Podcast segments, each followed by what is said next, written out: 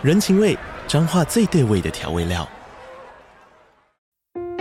人，你在这端，我在那端，各自忙碌又相互牵挂。情，街角的吵杂声传递温暖与思念。味，是从每一个转角飘出的乡愁。这里是彰化县政府 Podcast 节目《彰化早咖》，我是主持人内克。从彰化大小事各具特色到旅游攻略，透过轻松有趣的访谈，带着大家走进最在地的早咖。准备好了吗？彰化的故事，我们说给你听。以上为彰化县政府广告。刚刚讲海撒这个问题，这个这个做法有没有什么样的不好的地方？因为刚刚范姐讲的是好像是好的地方。我撒越多，也许我命中的数量就越多。对啊，我觉得银行应该都是一这样想的吧？是是，对，不然干嘛这样做？哎、欸，我们现在没有这样想。我们现在没有这样想。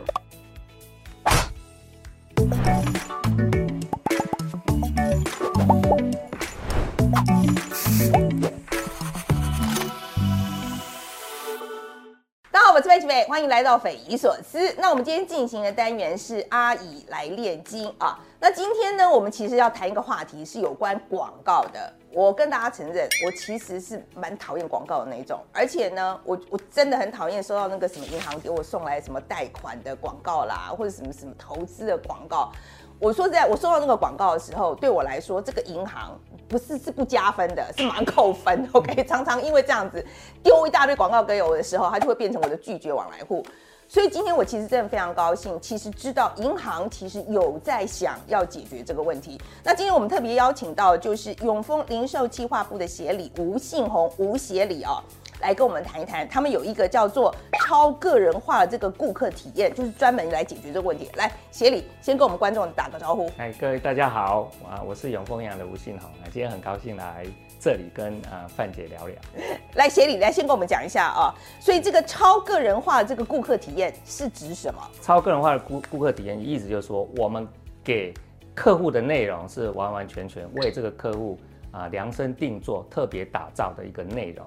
所以这个内容完全是客户需要的，跟客户有高度的关系的这个内容，这叫做超个人化的一个啊体验，希望是这样的一个啊内容。协理先跟我们讲一下好不好？那么传统上这种广告是怎么做的？以前我们的做法就是啊，PM 呢他可能会先用他过往的经验，我们基本上讲难听就是拍脑袋了，认为说客户可能需要什么样子的 offer。用什么方式跟他互动？然后呢，我们接下来就可能要请资讯处来帮我们把这个内容把它给 implement 出来。那你知道我们资讯处很忙，嗯，所以大家其实像抽那个号码牌一样，大家要排队。OK OK，嗯。那等排队完做完之后，可能这时间已经过了一两个月了。好，那一两个月之后，万一上线之后，结果不是我们想象的那样，客户根本不喜欢、不爱怎么办呢？下一个 run 又是一两个月。所以的这个速度就非常的慢，嗯，所以我们想说，那我们怎么来解决这个问题呢？好，那所以现在怎么做？对，所以呢，我们就要解决，其实我们要解决有两个问题，第一个就是要可以快速，第二个就是要可以精准。OK，那怎么快速呢？就是不要再跟资讯处要他们来帮我做，我们自己来做。另外一个叫做精准，精准的话，我刚刚讲，我们就可以透过数据的资料做精确的模型。来 identify 哪些客户需要这个内容？那我怎么自己做？基本上我们现在的做法都是我们自己的部门的人自己就有办法来操作这个系统。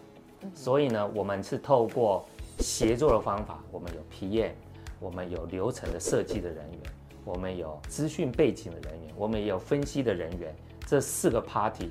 会协同把这个这个啊、呃、这个事情把它给完成。要怎么做呢？我我可以理解，我觉得传统的做法，我知道以前嘛啊，他就是撒一大堆出去，对不对？那撒一大堆出去，然后他就是看说哪些可以中，哪些不会中嘛。那你理论上来讲，当然是撒越多，你中的机会越高。那现在如果说要针对个人的这个喜好去做的话，就表示以前这种丢一大堆这种做法，一定要做改变了嘛？刚刚讲海撒这个问题，这个这个做法有没有什么样的不好的地方？因为刚刚范姐讲的是好像是好的地方，我撒越多，也许我命中的数量就越多。对啊，我觉得银行应该都是一这样想的吧？是是，对，不然干嘛这样做？哎，我我们现在没有这样想。我们现在没有这样想。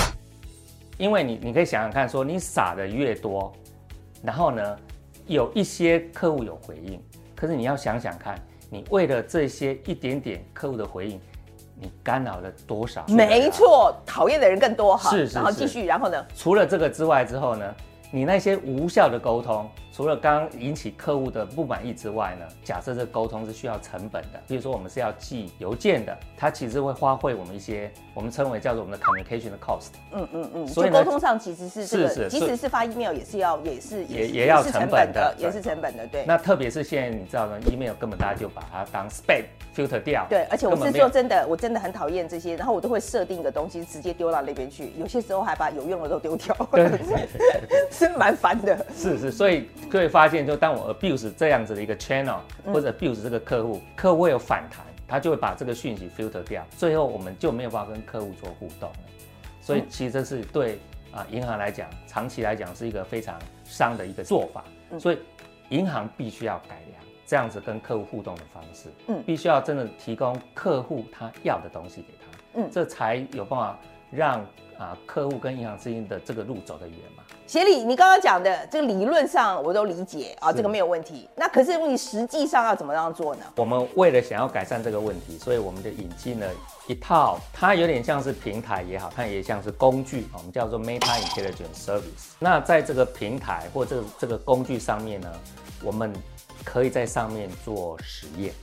什么意思叫做实验？就是说，其实我们对于这其实就是一套演算法，对不对？演算法是其中的一个部分。OK，嗯，那它可以让我们先设规则。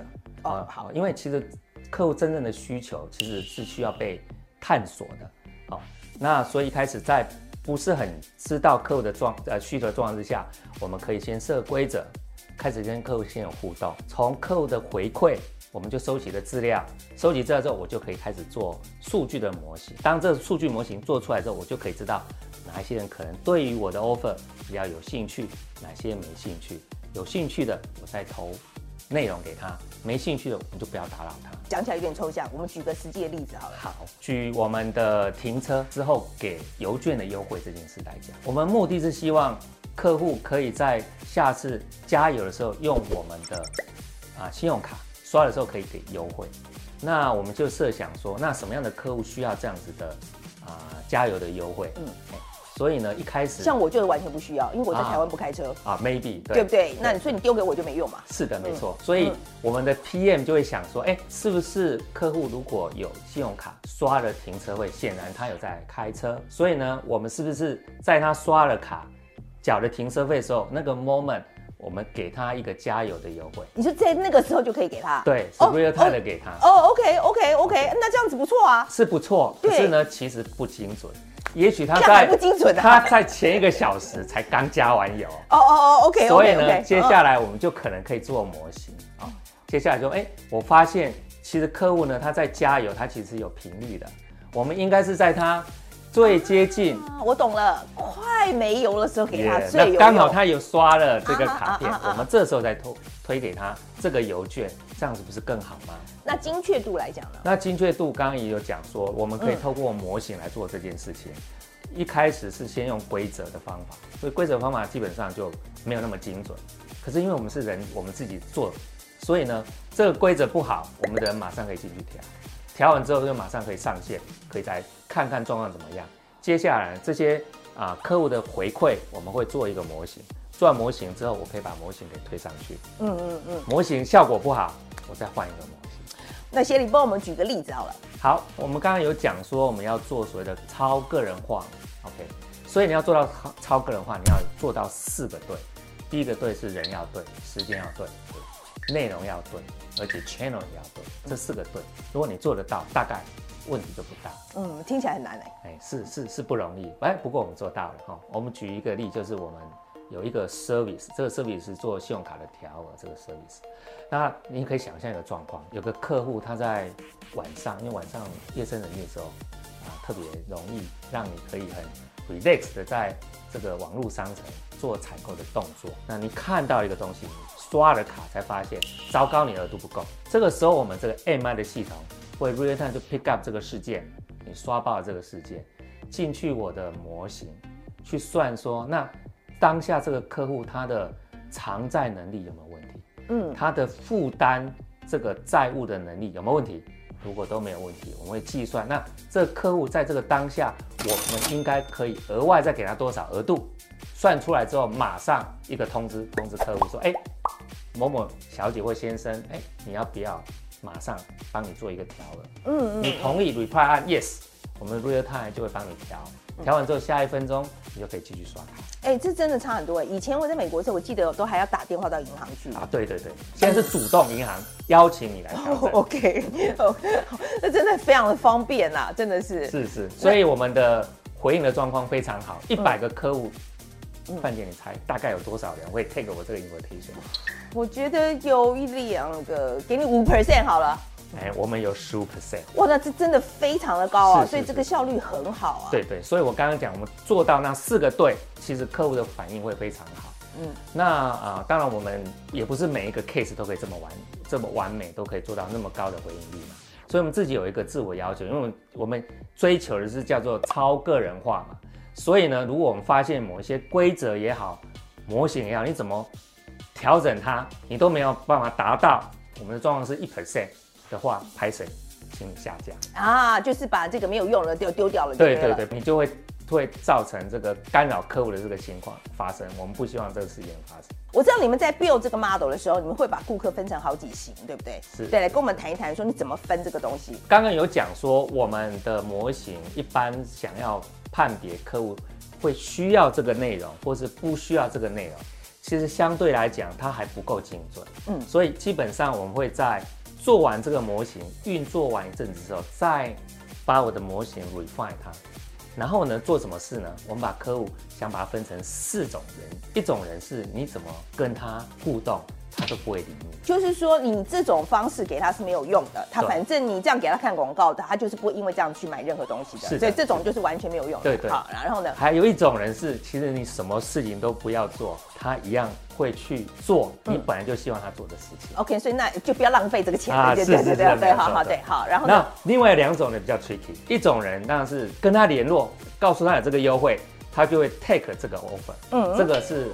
我们最想要碰的客群，我懂意思，就是说你先找到他的需求，然后你也知道他有可能用这个广告方式可以打动他的，然后这种客群你再去给他发这种广告，对，对不对？是这个意思。好，那可是有一种人，嗯，就是你接触他的时候，他发现，哎，永丰怎么有这个优惠？remind 他说，哎，我昨天好像有看到另外一家银行有类似的优惠，反而他 take 另外一个 offer。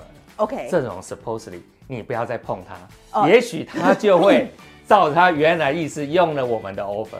哦，我懂你意思，我懂你意思，就是说你不要像这种，就是他会看了以后反而去买别家的。呀，OK，好，你 remind 你这个你你你们的这个看得出来啊，你你这样子都看得出来，那很厉害啊。所以这个很要很这个模型要标要做得非常非常的精致。那跟我们举个实际应用的例子好了。好，那我们最近啊，在去年是有跟五五六八八。这个啊，厂商有没有合作做这个联名卡的发行？我们就想说，那什么样的客户需要这张卡片嘛？那我们的 PM 一开始当然就是拍脑袋，就想说，哎，那如果说在晚上的啊八九点，刚刚好有客户在 KTV 结账刷了卡，supposedly 他应该就会坐计程车，对，大家一起要回家。作为 K 在这个 moment，我就提供。啊，这个五五六八八的信用卡的这个办卡的邀请给他。哦，OK，OK，OK，OK。那而且我我们我们刚刚已经讲过了，这是已经筛选过的客户了，对不对？就是知道说他是有可能接受这种广告模式的客户。然后你又看到他说他可以去信用卡，呃，他已经去 KTV 刷卡了，所以你知道你预测他有可能要坐计程车，所以在这时候才推计程车的。这个广告给他，我们不是用预测的，嗯，其实这是我们 PM 想出来一个规律，嗯，所以基本上对我们来讲，它是一个规则。可是呢，这个其实也不够精准，好，还要再精准。对，okay, 所以呢，过了一阵子之后，一定有些人会 take 这个 invitation，有些人不会。这个时候，这个就是我很珍贵的训练模型的资料，嗯，我就会根据除了刚刚讲这个刷卡的事件之外，会增加对客户的。了解的资料，譬如说他过往的消费行为啦，他的公民银行往来的资料啦，诸如此类的，综合去判断，那这个客户究竟会不会 take 这个 offer？嗯，所以这个时候会更精准，不会只是因为他刷了 KTV 的这个刷这个这个消费，我就推他这个。啊，这个啊办卡的这个通知，嗯，好的，那我了解啊，当然就是这么精确的，就是非常了解你的客户嘛，哈，是。对银行来讲，当然我我知道你们就是可以省很多成本在这个广告上的这个成本，可是对顾客来讲有什么好处？对顾客来讲，刚一开始我们就已经讲到说，我们可以减少客户对客户的干扰嘛。其实我觉得干扰是啊，这只是达六十分而已啊，重点不在于说减少客户的干扰。而是说，我们可以真正提供给客户他真正需要的东西。嗯，刚刚除了讲说，我是先有规则，先去跟客户互动，有模型去判别哪些客户需要。可这个过程中，我们会不断的收集，最后客户真实的状况是怎么样？得到这些资料之后，我回来会去 fine team，一个是我的模型也好，或是我的 offer 的内容也好，我可以不断的去改良。跟客户的互动的内容或方式，所以最后 eventually 就可以达到我们刚刚讲的所谓的超个人化的内容，嗯，让客户真的可以得到他要的东西，而不是我们银行一厢情愿去想象说这是客户要的。嗯，我们做的做的工作也是这样，就是我们希望，就是说我们做的节目是观众真的可以派得上用场。我希望我有一个你们这样子的，有有有这样一个平台，我们可以真的知道有哪一些我们的观众是需要，比如说他要看，他要看的是财经的啦，还是他是要是他要看的是娱乐的啦，我都希望可以分得这么细。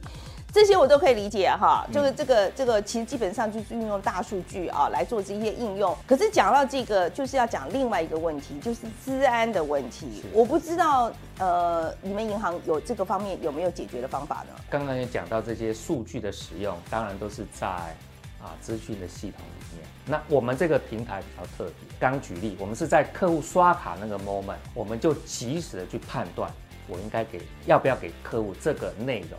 所以他的客户资料的取用不是人，它是这个事件驱动的，驱动完了之后，它机器取了这个资料，经过一的是模型也好，或者是规则也好，消化分析之后，决定了我们要给他这个 offer。所以我出去的只有内容，所以呢，我的 input 是一个事件，经过机器的资料的取用之后，出去的这个内容，客户的资料完全锁在我的系统的肚子里面。嗯嗯嗯，也就是说是中间其实没有多余的人力在里面操作啦，所以没有人，对，完全没有完全没有人，所以它外泄的机会就变得很低嘛。是是，对对。那今天真的，我觉得非常谢谢协理来跟我们分享这个资讯啊。我想大家也会觉得，哎，这个应该是个蛮不错的服务啊，因为基本上来讲，我觉得再怎么样讲，我觉得环保吧，我觉得这是比较有效率的做法。来，今天非常谢谢协理来，也跟我们观众说说个再见吧。好，谢谢谢谢大家，嗯，再见。